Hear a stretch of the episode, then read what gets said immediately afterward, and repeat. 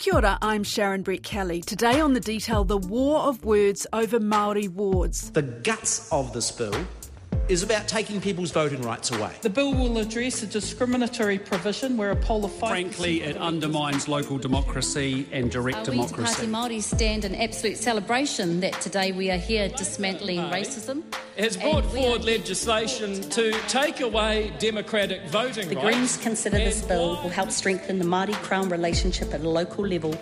We look at the new bill that's removed a poll branded racist and discriminatory, why it has brought out such passionate support and angry opposition. This bill to me says that I'm not good enough to win a vote of a non Maori. Well, I am good enough. Simon Bridges, who tries to advocate a Māori position, who should not be the MP for Tauranga, he only squeezed home because he forgot about his Māori side yet again during the Tauranga campaign. And I challenge anyone on the other side of the House to stand up and say why this shouldn't be called the local electoral apartheid bill, because that is fundamentally the principle that is at stake here. I talked to Toni Boynton about her own battle in Whakatane to introduce Māori wards. The majority of councillors voted in favour, but it was lost in a public referendum. The type of racism that comes across during a Māori ward campaign, it basically feels like you've got a eighth month or six month campaign where racism is legalised, like a, a free for all for any kind of anti Māori propaganda that can come into your letterbox or be written up in newspapers or put in adverts. But first to the basics. I'm on a Zoom call to NZME's Simon Wilson, who has written extensively on the issue. A Māori ward is a ward uh, set up for voters on the Māori electoral roll. Where councils have Māori wards, um, it operates in exactly the same way as a general election does for Parliament. You choose which roll you're on.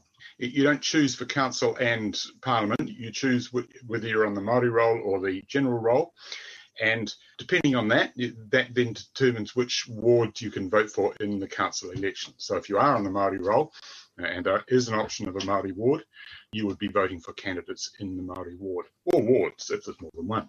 If someone is voted in as a Māori ward councillor, do they have the same rights, I guess the same representation as any other councillor?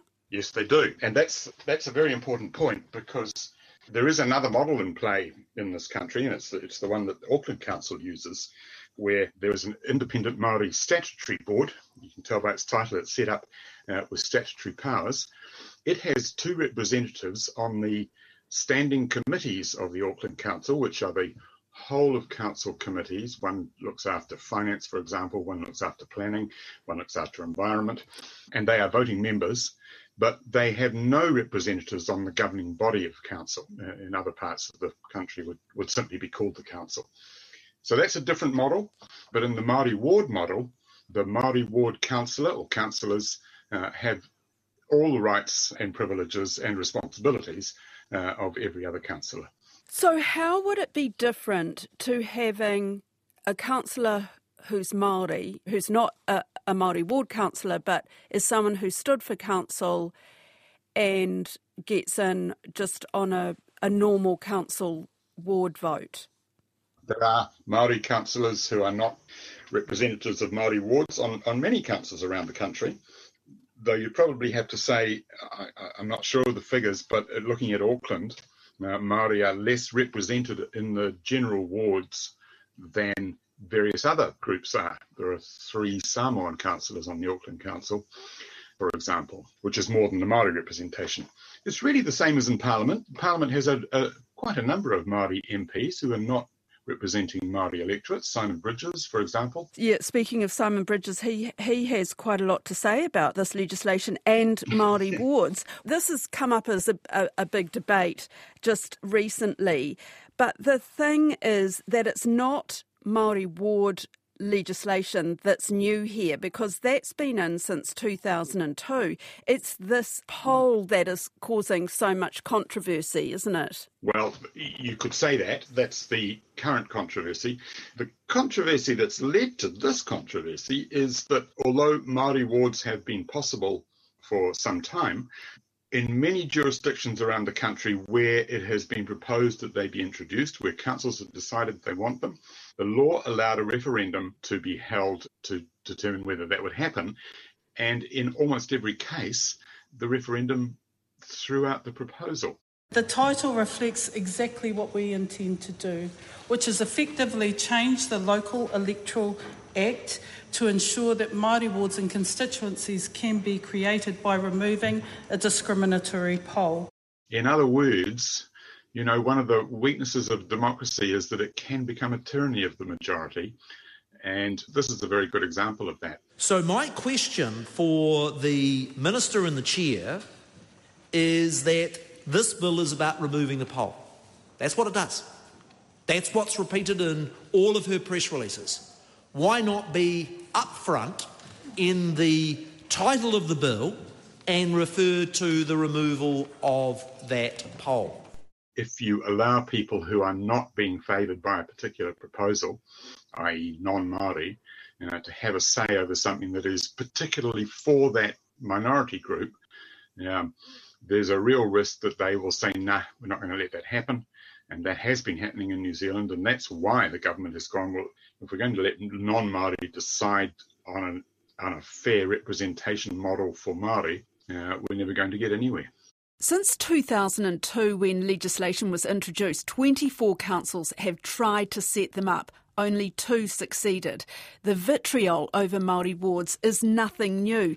Don Brash, former National Party leader and head of Hobson's Choice, led the campaign against them. And don't forget Robin Judd, Mayor of New Plymouth, who was called a bigot and spat on by strangers when he tried to set up a Māori ward in 2014. Well, one of the things of majority is to share that power is, is can be scary, and I know that because I myself I'm fully Pākehā, and I I make look I make no secret I'm a recovering racist. I know where they're coming from. I was raised in New Zealand to think like that. Those words that these chaps and these ladies throw out, Hobson's pledge people, are trigger points uh, to people to feel a certain way, and I say it taps into a fear, it taps into ignorance, and it highlights our racist undertone in New Zealand there is such strong opposition to it, and there's also people who are who are passionately uh, supportive of Maori wards.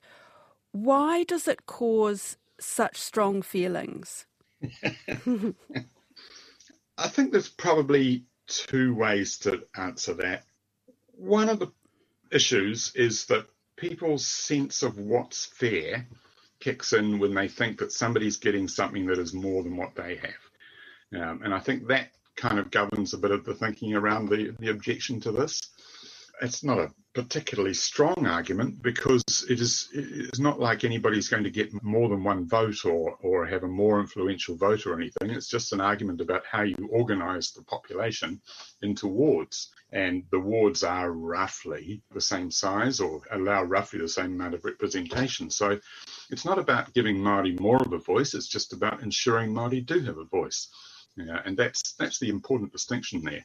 But there is a deeper reason why, for, for some people, you know, why the proposal of uh, to have Maori wards is is objected to, and it, it's it really comes down to a, a lack of understanding, in my view, of the nature of treaty responsibilities and the, the nature of the partnership on which this country is meant to be founded between the Crown and Maori if, if you think that the treaty is inherently unfair because it favours Maori, if you start to think like that, uh, then you're going to be opposed to all sorts of things, including Maori wards.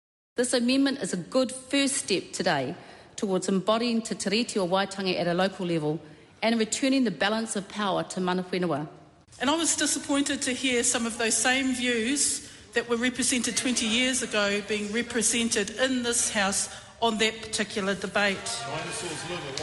Because there are polarised attitudes towards fundamental things like the place of the treaty in our country. I know this is really going back to basics, but how does the Treaty of Waitangi fit into all of this? Well, there is an expectation in the treaty that there will be partnership. Um, I think probably most New Zealanders would, would appreciate that the underlying idea of how we settled and developed and want to develop this country is based on fairness, is based on the idea of proper representation for everybody, and in particular for the tangata whenua. What they gave in the treaty process, which enabled the establishment of the nation, what they gave should be reflected in their ability to be properly represented uh, in, in, the elected uh, parliamentary and local council bodies. And the reason for having Māori wards, therefore, is to ensure that the Māori voices are represented. Our whānau Māori walk in two worlds. In one world, we're not necessarily having our values represented, and those decisions impact on us on a daily basis. And that clash of worlds, I suppose, when uh, Māori worldview isn't considered, has a has huge ramifications, not only on our land and our maraes, but also on our whānau, our people, and particularly our children. That was Toni Boynton's message to Whakatane district councillors in November 2017. She was representing her marae, Tuapo and Hapu in Waimana to put their case for Māori wards. But she also had a personal submission. Highlighting how, as a mama of four young Māori boys, wanting to be able to put them in my shoes in terms of how I would want to see the world for my sons and ensuring that the values and the worldview that they hold as, as a Māori worldview is part of being represented and reflected in the leadership of our communities, in particular local government and the council. But they lost. In 2018, binding referendums in Whakatane and four other councils rejected Māori wards. Boynton says she's always been politically active and she wasn't giving up. She led a peaceful hikoi to the council a week later. Despite the resistance, she's continued to fight. I suppose for a lot of our whānau, we actually become quite desensitised to the racism um, that we receive throughout life, actually. Um, you sort of brush it off, you get used to it. The type of racism that comes across during a Māori Ward campaign, it basically feels like you've got a eighth month or six month campaign where racism is legalized, like a, a free for all for any kind of anti Māori propaganda that can come into your letterbox or be written up in newspapers or put in adverts. Unfortunately, it's the ingrained intergenerational attitudes and stereotypes of what Māori are and how I suppose the English culture is, is more superior to Māori, therefore Māori don't know what's good for them, so therefore Pākehā are the only ones who be able to say what's good for them.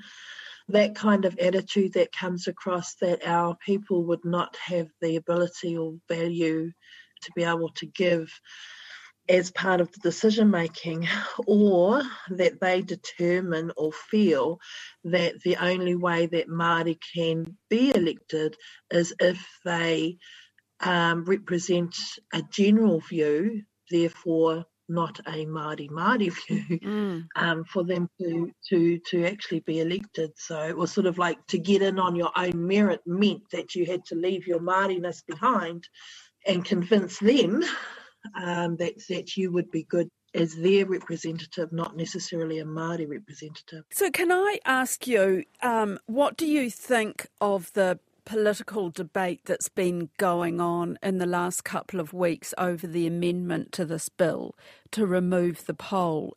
Simon Bridges said, As a Māori man, it says I'm not good enough because of my whakapapa because of the colour of my skin. And they laugh over there. David Seymour, who also is part Māori, says What we should do is call it the apartheid bill. the local electoral apartheid bill, because that's what this bill is really about, is taking two groups of people and saying they have different sets of rights. And says it will divide the country. What do you think of what they're saying? Oh, they're really trying hard to keep a hold of their members, I suppose. It's difficult because uh, we were actually in the House when they were saying that. So we went to Wellington to listen to the final readings. And that kind of rhetoric's been going on for a long time. And I'm not sure how well connected Simon Bridge is to his Māori tana um, side, but it's concerning that he would feel sorry for Māori that they have to take this act because it shows that he doesn't necessarily realise what representing a Māori worldview is and having somebody who is either actively participating in at their marae or their hapu or within their culture, um, how difficult it is to be able to do that if you um, have to maintain a general reflection of your constituents and if the majority of them are not Māori, like we have seen uh, in our own region when we have stood in the past for council, I, I stood in uh, 2019, we weren't voted in because we, we represent something that they're not familiar with.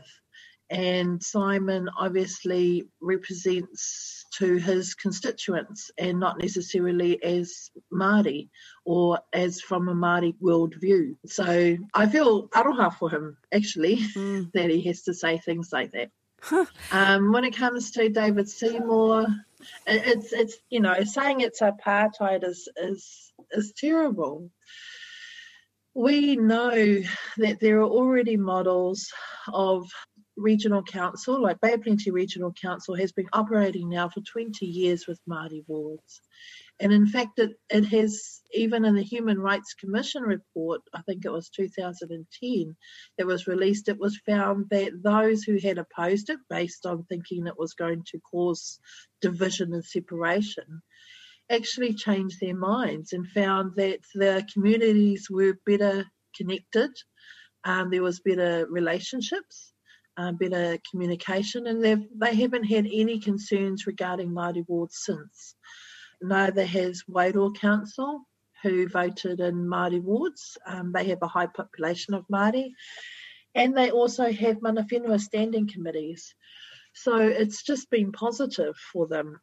So mm. this whole thing about it being apartheid, that it causes division or separation, is just playing into those intergenerational racist stereotypes of Māori. But it wasn't just David Seymour calling for a name change to the bill. These were some of the other suggestions. Their message that the bill was rushed through and undemocratic.